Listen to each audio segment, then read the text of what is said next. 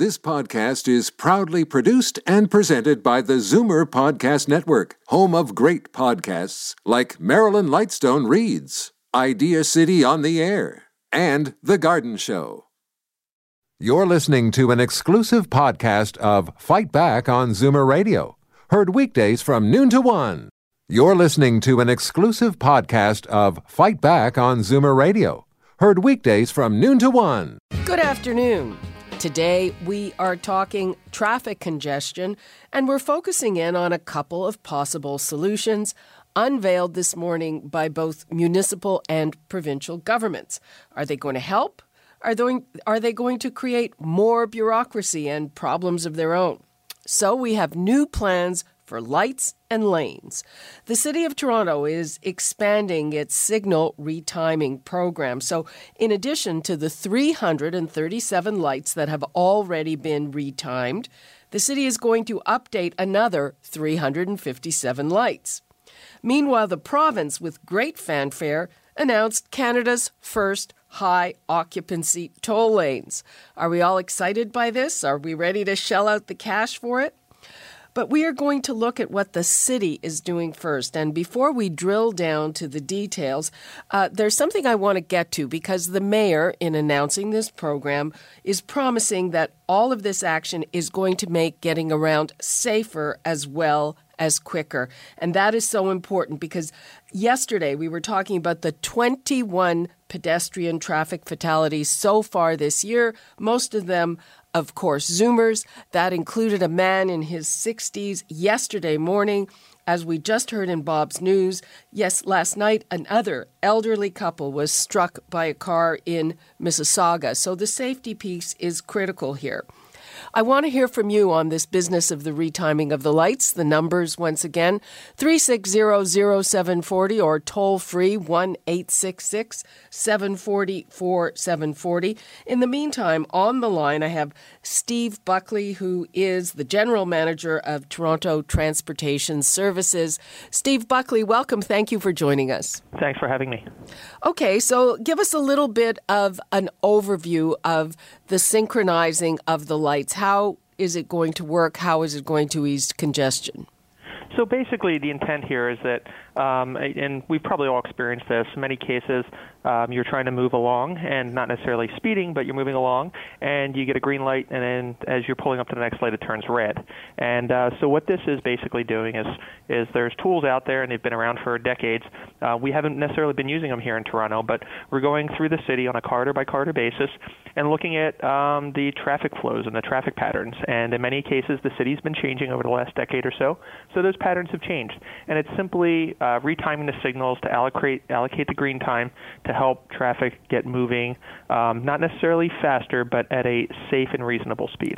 I I have to say this. So I, I have a couple of routes that I always use to get mm-hmm. to work, and on the same route, there are some days when literally I get a red light every block. Yep. And there are some days when I get a green light every block on the same routes. Can you explain that? And is this something that the retiming would help?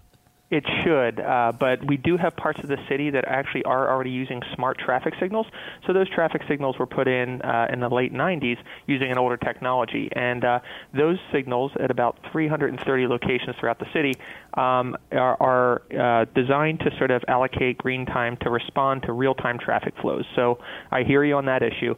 Um, what we're doing on some corridors that don't have smart signals, though, is just simply what we do look at is we look at um, trying to get to reduce the delay as much as possible. So um, it should make traffic flow smoother in peak directions, providing benefit to the most people. Um, and typically, what you will see is the lights often progress in sort of what we'll call a green wave. So as you're driving up to it, if you're in the front of the pack, it should turn green in front of you. Um, however, uh, you know we will have locations where that's not always going to occur. When a major road hits a major road, um, uh, often we have to now share the time between two major roads. So that those types of things can often uh, disrupt, I'll say, smooth progressions on on signaled corridors. So w- where are these uh, lights going to be retimed? You said 17 major routes. So give us an idea of where. Yes. so uh, so the ones we did this year were um, were uh, in in many locations. We um, this year we did Wellington and Front Street as an example. We did sections of Steeles, and um, and we have more lined up for this year. Uh, looking primarily at um, some of the major corridors I'm thinking of, I think uh, uh, another sections of Steeles, uh, but there are 17 throughout the city, roughly 350 locations. Okay, uh, it's not all about me. I want to hear from our listeners, but say I, I we're here in Liberty Village. I get down to Vi- Liberty Village through the city. You know, sometimes Ossington, sometimes Dovercourt. These are, you know, they're not major arteries. They're smaller streets, so those are going to be untouched, I presume. Um, typically, yes. I mean, again, we have about 2,300 signalized intersections throughout the city. By the end of this coming year, we should have about 1,500 of them uh, retimed. Now, uh, we will tend to focus on larger roads, so what we call major arterials. So your King Streets, your you know your Queen Streets, your Vic Parks, your York Mills, those sorts of roads, the bigger roads. Um, and we do try to sort of get traffic moving along those. Um, but we also are cognizant of cross streets. So communities often have to get in and out of their neighborhoods, and often pedestrians have to cross the street. So our, all of our signal timings, we try to strike the balance of keeping traffic moving. Uh, but also providing ample opportunities for pedestrians to cross those major roads and for vehicles on side streets to get out as well. And what about a street like Bathurst? Uh, Bathurst is a, uh, a unique one, and, and it's one of the ones we're going to be looking at this year because it actually has something on it called transit signal priority. So, um, a system that we've put in with TTC over over the past few decades uh, is intended to permit transit vehicles to get extensions on green lights, um, uh, so that uh, they can get through intersections and we can keep the transit vehicles moving. Uh, we haven't had a really good software system that could handle modeling that too well, but we finally got one this year, and so we will be looking at going back and retiming many of those transit signal priority routes to help TTC on the surface run better. Uh, well, I, I've, I've got to tell you that the traffic on Bathurst is a mess. It's terrible. Yeah, and, and, and again, some of this is, you know, we're not stating that we're going to solve traffic congestion here. In many cases, the city continues to grow, the region continues to grow, our roads do not continue to grow. So our goal is to basically, I'll say, minimize the needless delay that's out there, but it doesn't mean that we're going to see um, smooth traffic flowing throughout the city. Okay, uh, I I want to ask about legal left turns. Mm-hmm. So this is especially during the rush hour when you're on, uh, you know, say turning onto Bathurst, we've been talking about Bathurst. It's a very long street that goes through a, a, a large portion of the city. Uh, so you're trying to make a legal left turn onto Bathurst and or or, or a, a, street like that, and there is either no advance green mm-hmm. or an advance green that lasts ten seconds. Yep. Uh, are you doing anything about that? Well, um, and this is the thing. This is in our world when people say I'm being held up, they mean the route that I take. So um, anytime we put in specialized phases for left-turning vehicles, um, it takes green time off of the through movement. So there's only 60 seconds in a minute, um, and how we allocate that green time will impact congestion. So some of these locations, um, we've done things where we prohibit left turns during peak periods. In other locations, perhaps making left turns don't necessarily affect traffic flow. So um, as traffic patterns change, and that's the whole purpose of this signal retiming, is we're going out there and we're seeing what are the conditions now. And if we are seeing things like increasing amounts of left turns, um, we will look at things like extending the amount of time we give to a left turn phase, or perhaps if there's less left left turning vehicles, we'll actually reduce the amount of time so we give more green time to through traffic. Does that make sense? Um, yeah, except the situation now is yeah. at at rush hour, say. There are, are not very many legal left turns on any given route. So there's one or there's two, and there is either, as I said, no advanced green, or mm-hmm. it's it's uh, very very short, and you have people turning on a red light. Yeah, no, it, it's it's a balancing act here, and and again, if we give more time to those left-turning vehicles, those roads are going to back up more because we're giving less time to the through movements as well. So um, again, we're in, we're we're in a situation where the streets that we have in Toronto, they're probably, particularly in the downtown core, they're not going to be changing too much. There's this four-lane cross section, and on many of these streets we have streetcars. So when we do have locations where we permit left-turning vehicles on streetcar routes, often you can be holding up an entire streetcar that has 30, 40, 50 people in it. So again, we try to sort of uh, balance this as best we can. In most cases, there is no absolutely right solution, but our goal is to be out there more and more monitoring this stuff so that we're eh, responding real time to real traffic conditions. Okay, Steve, I'm just going to give the numbers out again because I want to hear from our listeners out there if uh, they are hopeful about these changes. Um, how congested is your particular route to work or to wherever you're going? Uh, the numbers 416 360 0740 or toll free 1 866 740 4740.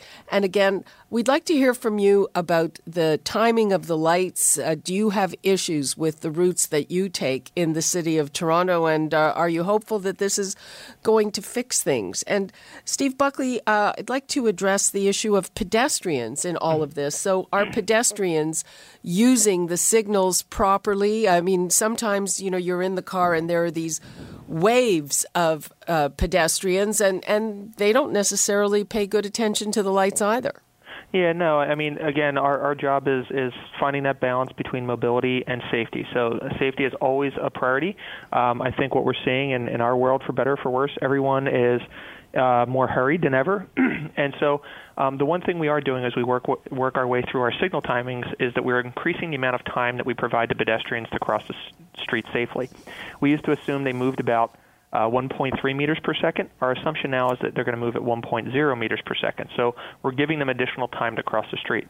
Is now, that enough? I, I haven't timed it. Uh, as I've said many times on this program, yep. I often see a very scary situation of an elderly person or a person uh, who has a bit of disability trying to cross the road, and the light turns when they're, you know, barely into it, and, and it's just frightening to watch. Yeah, no. So, I mean, ultimately, what we hope is that people. Um, there are rules about here for um, how to cross safely as a pedestrian.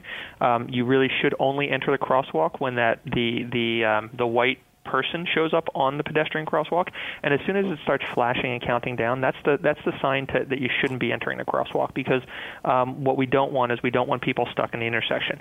Um, now, there's bad behavior all around here, but you know we've all probably been there as well um, with people running into the intersection as it's winding down to three, two, one, and and you know our our words here is to sort of not not cast blame, but to get everyone to be a little bit more thoughtful about how they're moving out there, just so we keep everyone safe. Okay, and uh, uh, so if people uh, just obeyed those traffic signals, do you think that it would cut down on the horrible increase we've had in pedestrian accidents, pedestrian deaths? Yeah, uh, I mean, uh, yes, I mean obviously uh, the the more we can get everyone to behave well um, and follow the rules of the road, uh, that should reduce the risk. Um, another thing I'd like to mention though is we're also looking at certain locations where we do have high concentrations of seniors, and we're actually looking to take that that time uh, to cross the street uh, and during certain periods give them even more time. So taking it down to 0.7 meters per second or something like that. So we're um, exploring that as part of the senior strategy. Uh huh. Um, and which what what areas are you looking at? So uh, primarily, our folks are starting to map locations in and around um, things like hospitals and senior facilities. They tend to be the first ones we'd want to target for something like that. Um, the one thing on the safety side, though, I will say is, and, and this has sort of been, you know, probably the most glaring thing that we've seen over the past few years is that um, on any given year, we're seeing 70 to 80 percent of the pedestrian fatalities are people that are 55 and older. Yeah. And as, and as you get older, um, you're becoming, uh, I'll say, you're you're you're more susceptible to fatal injury even at low sp- uh, low speed collisions. So it's a group of uh, it's it's it's a group that makes up roughly 25 percent of the population but they're showing up as 70 to 80 percent of the fatalities. So um, it's a group we obviously want to do more outreach to, um, and to sort of just remind them of the rules of the road and how they can be safe. Okay. Um, Steve Buckley, uh, thank you very much for all of your input. Uh, it's a lot for us to think about. And uh, just before we go, uh, how, how long till these changes in the timing of the lights are all in?